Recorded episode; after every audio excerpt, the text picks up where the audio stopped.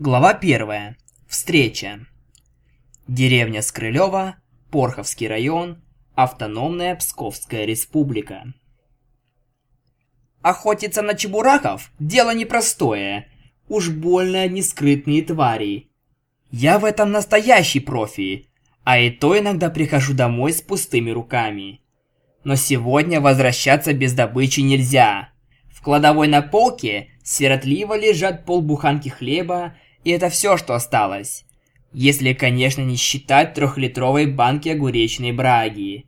Правда, дядя Толя обещал отцу, что завтра обязательно отдаст деньги за ремонт сенокосилки, но верить ему, что с ветром договорится. Да и в любом случае, кушать хочется уже сегодня. Говорят, что раньше в наших краях водились зверьки под названием зайцы. Шерстка у них летом была белая, а зимой русая. Стреляй не хочу. Но они давно вымерли, а у чебурахов окрас совсем другой. Темно-зеленый. Такой притаится в траве, ушки свои круглые выставит. Ни за что без собаки не найдешь. Но у нас собаки нет, потому приходится изворачиваться. Хорошо, что они хоть плодятся, как крысы, и если быть терпеливым, то рано или поздно обязательно встретишь хоть одного. На коровьем лугу чебурахов не оказалось, и я решил спуститься в гнилой овраг. Во-первых, потому что по пути. Во-вторых, там полно нор, у которых я позавчера поставил несколько силков. Ну и, наконец, во враг вся деревня сбрасывает мусор, а чебурахи любят покопаться в отбросах. Конечно, там грязно и воняет, хоть святых выноси, но выбирать не приходится. Повесив ружье на плечо, я припустил к промоине, по которой можно сползти вниз без помощи веревки. Ружье у меня хорошее, хоть и старое. Охотничья одностволка 16 калибра. Курок болтается и через раз дает осечку. Спусковой крючок наполовину обломан. Ствол расстрелян, но я все равно его люблю. Как-никак отцовский подарок на 12-летие, полученный в этом году. Хотя, если быть до конца откровенным, я таскаюсь с этой пушкой с 9 лет, так что оно вроде и прежде было моим. Тем не менее, все равно приятно. В любом случае, другого оружия у нас нет, а охота – стабильный источник еды и денег. Батя в последнее время слишком много пьет. Людей в деревне осталось гулькин нос, заказов на ремонт техники почти не стало. Вот и простаивает мастерская без дела. По-хорошему надо продавать все и уезжать. Но куда? В городе житье тоже не сахар. Работу не найти. Здесь хоть есть огород и лес дичью. А там что делать? В общем, куда ни кинь, всюду клин. Вы не подумайте, я не нытик. Просто надоело постоянное безденежье. Средств хватает только на еду и патроны для ружья. А что с одеждой делать прикажете? Ну, ботинки, предположим, не нужны. С ранней весны до поздней осени я бегаю босиком, а зимой ношу старые отцовские кирзачи. Они, конечно, на пять размеров больше, но портянки из одеяла великолепно решают проблему. А где взять теплые шмотки? Прошлая зима была такой холодной, что сопля на лету замерзала. Но нельзя же все время дома сидеть. Нужно охотиться, ходить за дровами, Одалживать по ночам кое-что соседского имущества. С Катькой гулять, наконец. Проморозился я тогда до костей, и весной твердо решил, что не успокоюсь, пока не раздобуду нормальную зимнюю одежду. Техник с ранчо Фетисова предлагал почти новый комбинезон на синтепоне, всего за 5 миллионов рублей. Но где взять такие деньги? Правда, скоро начнется ягодный сезон, и тогда можно будет неплохо заработать, торгуя малиной и черникой на шоссе. Но нельзя одновременно охотиться и обчищать кусты.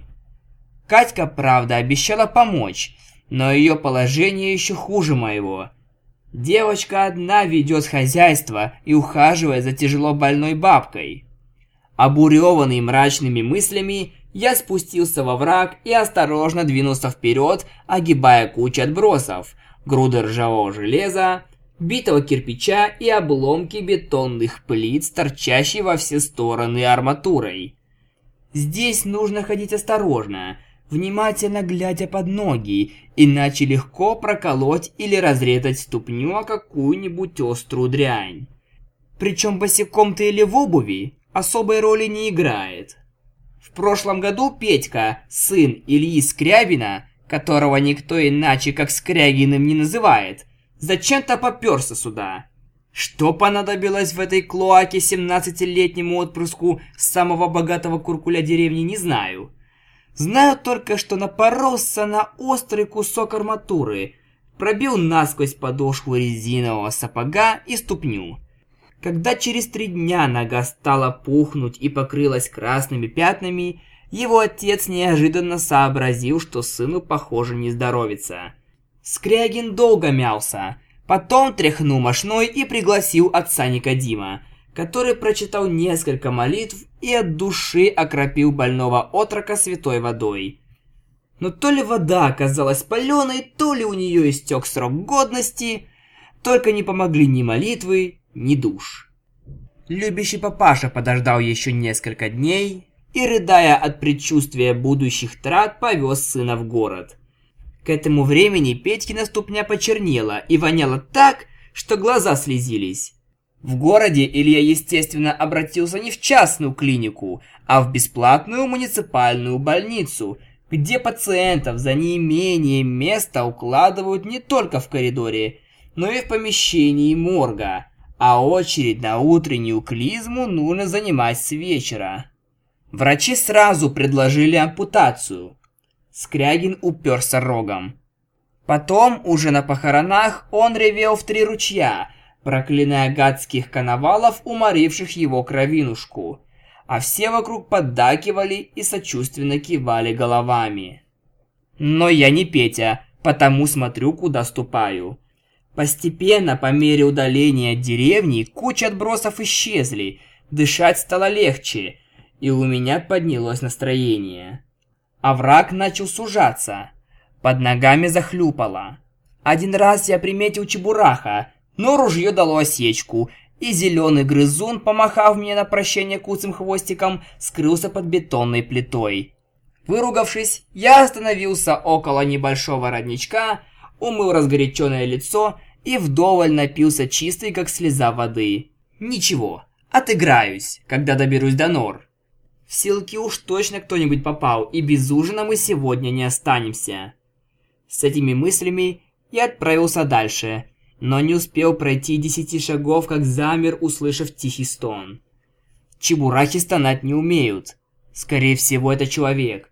Неужели случилось несчастье? Сорвавшись с места, я оббежал огромную кучу битого кирпича и сразу увидел впереди нечто фиолетовое, лежащее в расщелине между двух бетонных плит. Услышав шаги, существо с трудом подняло голову, и на меня взглянула пара огромных глаз, полных боли и отчаяния. Пони. Всего-навсего пони-единорог. «Прошу вас, господин, воды!» Я не пила уже два дня. Сжальтесь. Голос был почти не слышен. Секунду спустя она обессиленно уткнула мордочку в копыта.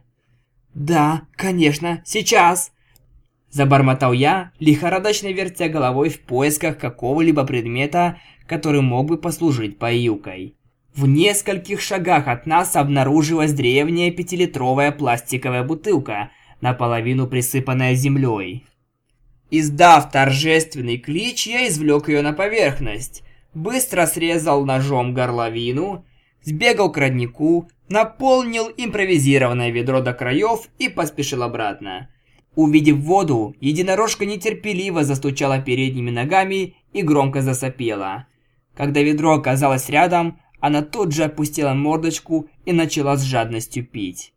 Я отошел чуть назад, чтобы лучше рассмотреть свою находку. Судя по всему, поняшка еще не успела выйти из жеребьячьего возраста. На вид ей было не больше шести-семи лет. Но если вспомнить, что пони взрослеют два раза быстрее людей, то получается, что мы с ней ровесники. Выглядела она просто ужасно. Скажу больше, мне еще никогда не доводилось встречать настолько жалкого существа. Фиолетовая шерстка местами вылезла, образуя большие проплещины. Кожу густо покрывали рубцы от кнута, свежие и старые. Дистрофичные ребра выпирали наружу.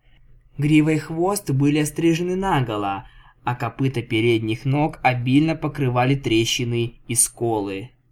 Кто мог довести несчастную девчонку до такого состояния, догадаться было несложно. Но я все-таки подошел сзади и осмотрел круп. Так и есть. Выжженное каленым железом треугольное клеймо с буквой «Э» внутри сообщало всем желающим, что единорожка принадлежит Андрею Фетисову, местному богачу, хозяину большого ранчо. Интересно, что она здесь делает? Тем временем пони прекратила пить, подняла голову и посмотрела на меня. «Спасибо, господин, что снизошли до помощи. Я... я чуть с ума не сошла. Умирать от жажды под плеск воды из родника, что может быть хуже. Как ты тут оказалась?» «Упала. Бежала в темноте, не заметила оврага и оступилась. Сломала заднюю ногу и застряла в этой щели. Я скинул голову, посмотрел на вертикальную стену и подумал, что для меня падение с такой высоты окончилось бы смертью. Но пони значительно крепче людей. «Интересно, что ты здесь делала одна, да еще ночью?» Единорожка уронила голову. Ее затрясло. «Сбежала с ранчо, да?» Она всхлипнула и коротко кивнула. «Ничего себе! Господин бригадир пожаловался хозяину, что я опять отлыниваю от работы, и тот приказал... Приказал отправить меня на бойню. Черт! Вы не подумайте, я очень трудолюбивая. Просто весной долго болела, вот ослабла. Всего один раз не смогла выполнить норму. Бригадир сказал, что если я такая лентяйка, то кормить меня нужно меньше. Так и пошло. Я слабел от холода, работала все хуже, и они в ответ урезали паёк. «Погоди, мне говорили, что вы никогда не болеете». «Почему?» «Болеем, если уж совсем припрёт. Хозяин зимой купил новую машину, а так как свободных помещений не было, то он отвёл под гараж часть стойла. Мест стало не хватать, и нас, самых младших, выставили под навес на улицу.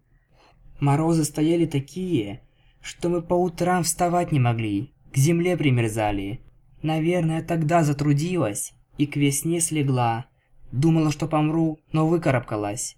Если б мне дали хоть немного отлежаться, все было бы нормально. А так... Единорожка тяжело вздохнула и опустила голову. Затем жалобно посмотрела на меня. «Господин, я не вправе просить вас еще об одной милости, но во имя Селестии сделайте доброе дело». «Да, конечно. Что ты хочешь?» «У вас ведь есть ружье, правда?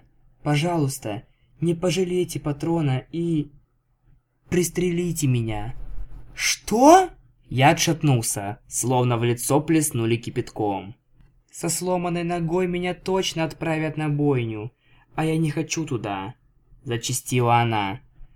Бойня – страшное место. Говорят, что души пони убитых там уходят в землю и навсегда растворяются в ней. Лучше погибнуть здесь. Тогда моя душа точно улетит в Эквестрию. Куда? А вы не знаете? Эквестрия – это такая волшебная страна, где раньше жили пони в счастье и радости. Но пришли люди, которые поработили нас и увели за собой. Теперь мы ваши слуги – но души после смерти все равно возвращаются назад к хрустальному престолу принцессы Селестии. Только тех, кто погиб на бойне, ждет пустота и безвестность. Так что застрелите меня прямо сейчас, пока сюда не пришли люди хозяина. Умоляю. Я стоял словно оплеванный. Еще никогда меня не просили о таком. Да, я без сожаления полил по чебурахам и другим зверюшкам – но то были бессловесные твари, а тут... Нет. Тогда я пропала, прошептала она и закрыла глаза. Прекрати, все будет хорошо. Лежи здесь, никуда не уходи. В смысле, просто лежи тихо, ясно? Я сейчас вернусь. Единорожка не ответила, только еще сильнее зажмурилась и прикрыла голову передними копытами.